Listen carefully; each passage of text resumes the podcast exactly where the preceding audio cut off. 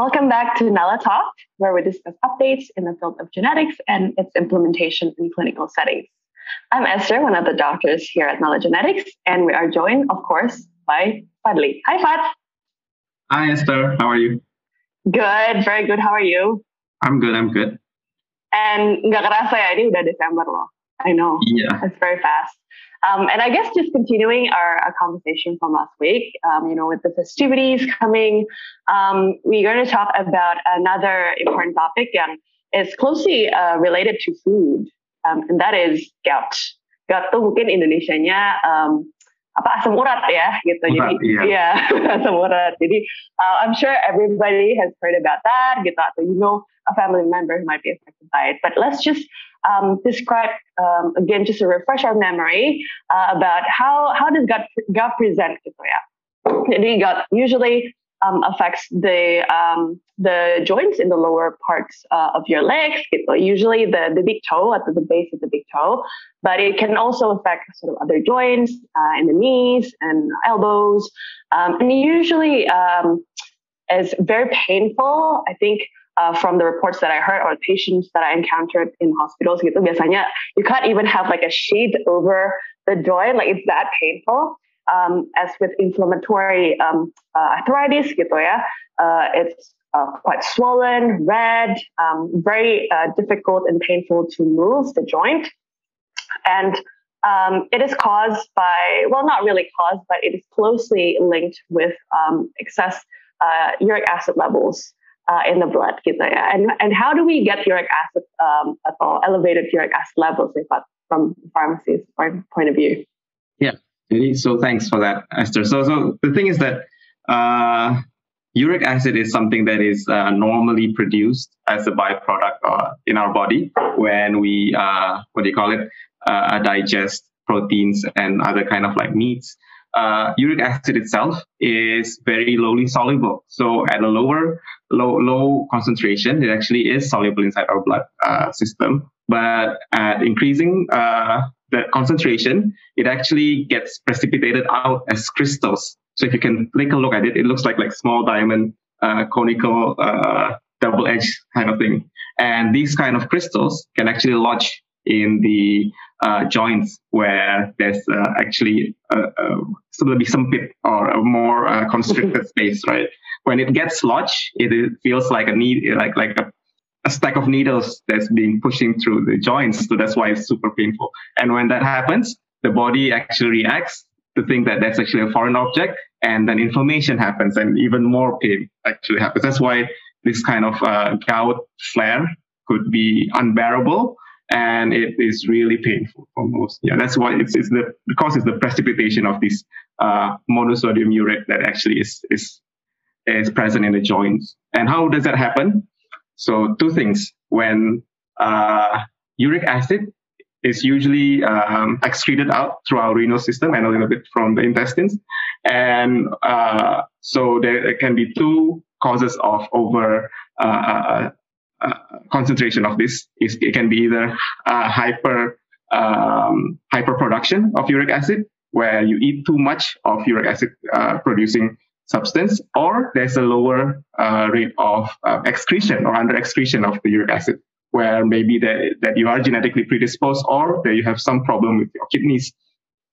So uh, in terms of like uric acid there are production and excretion there are several risk factors that actually can uh, uh, increase the predisposition to gout. Like if you are a man like me, if you are if you are uh, overweight as well, like myself as well, and you're not, you're not overweight. If you're also um, of an older age uh, as well, there's a higher chance because uh, factors like your kidney function could actually fall uh, lower, and when you're uh, higher in, in terms of like weight, your blood pressure could be higher as well because the causing the uh, uh, kidney function not to be uh, optimal, uh, etc. But interestingly, uh, so we we as the, the doctors and the medical professionals try to treat this in two ways. So gout treatment is usually classified into two parts.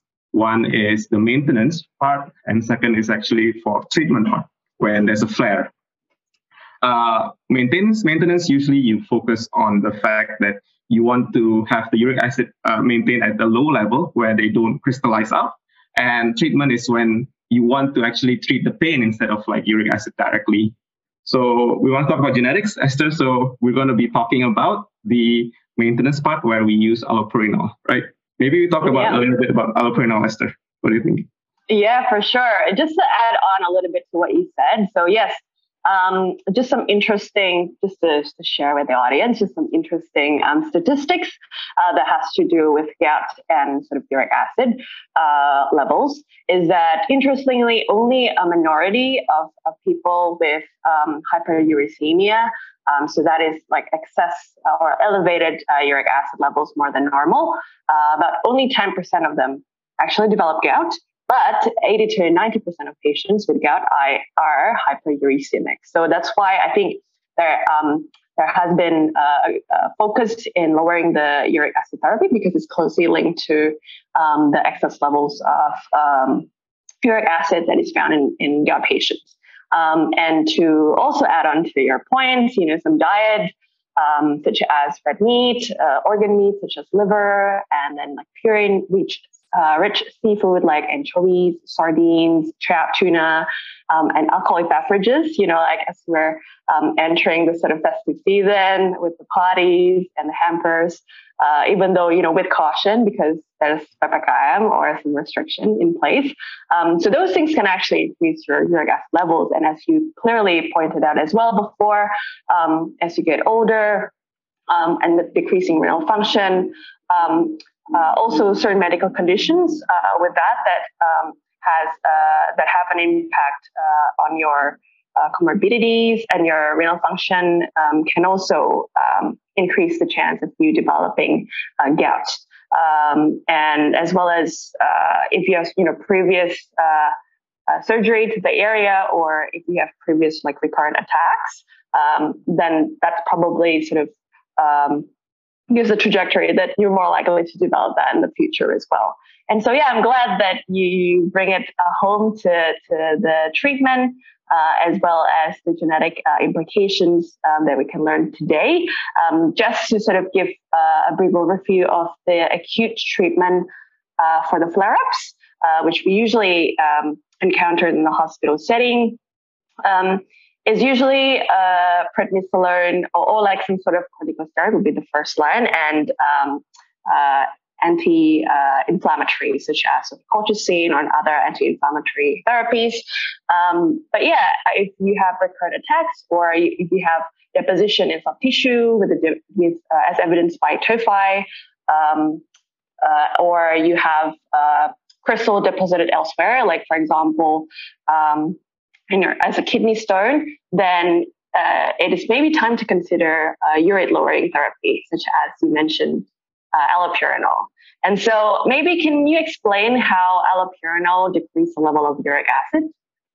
Yeah, so so it's actually simply uh, allopurinol is something that is classified as a xanthine oxidase inhibitor, or uh, yeah, xanthine oxidase inhibitor. So so this uh, means that it actually uh, inhibits an enzyme called xanthine oxidase. Why do we want to inhibit this enzyme? It's because uric acid is actually produced from a chemical that is called xanthines that is present in our body. And by inhibiting this uh, this function of of, uh, of modification, we actually want to lower the level of uric acid inside our body. So basically, allopurinol actually do and attach this to this enzyme. Um, yeah, so that's simply how it works. Mm. And um, note, uh, with regards to uh, the links to sort of genetic variations, um, can you explain maybe some of the, the genes that are involved uh, that could cause sort of adverse reaction or sort of side effects when starting this allopurinol therapy? Right. So allopurinol, um, interestingly, the it, it actually causes a higher incidence of Stevens-Johnson syndrome in Asians uh, and so also some Af- African Americans at a lower extent. Uh, this has been found to be due to uh, genetic uh, polymorphism that is HLA-B5801. So the presence of this HLA-B5801 uh, variation inside our body which is actually HLA-B is actually a type of the white blood cell receptors.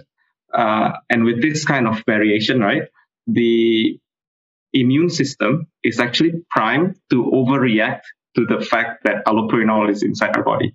So when allopurinol is present, there's a high likelihood that this uh, immune system will react in a way that it can actually attack the cells in our body, or they're called keratinocytes, that is the lining of most of the surface of our body.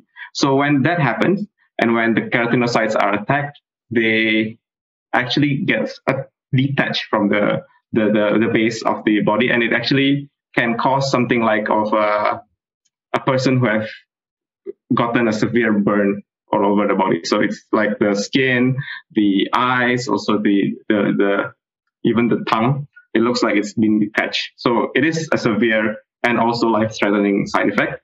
And in, interestingly, it's also shown that people who have uh, HLA-B 5801 uh, variation, there's uh, especially in Asians, right? There's actually a 7.4% of chance of developing this kind of severe reaction. So it is it is actually quite scary and mm. something that to be of note, basically. Yeah, yeah. No, that's uh, quite a, a, significant proportion. I mean, you know, it's not as, as high as uh, above 15 or 20%, but still like in a big population, like that's yeah. still, yeah, a significant uh, amount um, of, of people. And so um, how do we successfully uh, commence this allopurinol therapy uh, with the intention of uh, of being a prophylactic prophylactic treatment yeah, for, for gout? So yeah, so allopurinol is still one of the first line or the mainstay of the treatment of uh, chronic uh, gout. So we don't want to straight away uh, prevent or, or, avoid the use of allopurinol for all ages. So what we can do is probably is the fact that we can do a, a test uh, to see the presence of HLA-B5801 variation inside the, the patient before we prescribe. And this has been increasingly more affordable due to the uh, increasing availability of the test. So, what I would recommend, right, for patients who are going to be getting like uh, gout treatment, to just do a simple test and just check whether they have this kind of um, uh, uh, uh variation. And especially, it has been uh, mentioned that the test of HLA-B5801 has been cost effective in a US study uh, for patients who are of Asian as well as African American descent. Yeah, so why not mm. discuss it? Or even uh, just one step further, uh, as an insurance, maybe we can also try to push for preemptive genotyping, where we don't mm. only test for HLA-B, or we can also test for other kind of genes to see if they have any predisposition of adverse drug reaction. And with mm. testing of more than one gene, right, it would be sure to be more cost effective because you are doing it at one go and just running the sample at one go and just to test all kinds of enzymes that are uh, responsible for drug uh, uh, metabolism. Yeah. Mm, yeah. Well, hopefully, with um, as you said, you know, increasing availability and awareness, uh, both in sort of the patient population as well as the doctors who prescribe these uh, medications uh, hopefully we can offer this to patients, especially very relevant for Indonesian and you know, Singaporean uh, cohort, um, given that we have uh, like a wide, uh, a big population of Asian people, um, to to make sure that uh, before they start this therapy, um, the information is already available so we can start it safely. Um, and so, just sort of to recap, that uh, we acknowledge that you know, especially with the the coming season. You know, we want to sort of watch our diet, especially with regards to uh, our intake of red meat, seafood, um, drinks, alcoholic beverages, and sugary drinks. You know, that can increase uh, the levels of uric acid.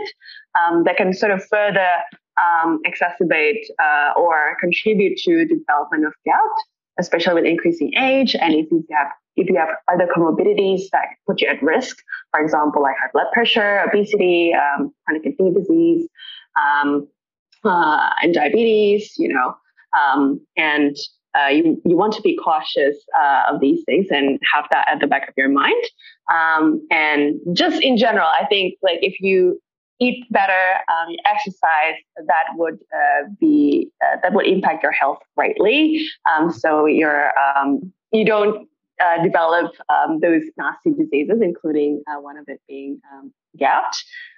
and we've talked about sort of the, the treatment for acute flare-ups as well as the maintenance therapy. Um, and you further on um, elaborated about um, the genetic implications or the genetic factors that can impact um, starting uh, allopurinol and um, the risk of um, Stevens-Johnson or like adverse drug reaction. Do you want to add anything with that? You've, you've summed it up uh, perfectly. Yeah. okay. All right, all good.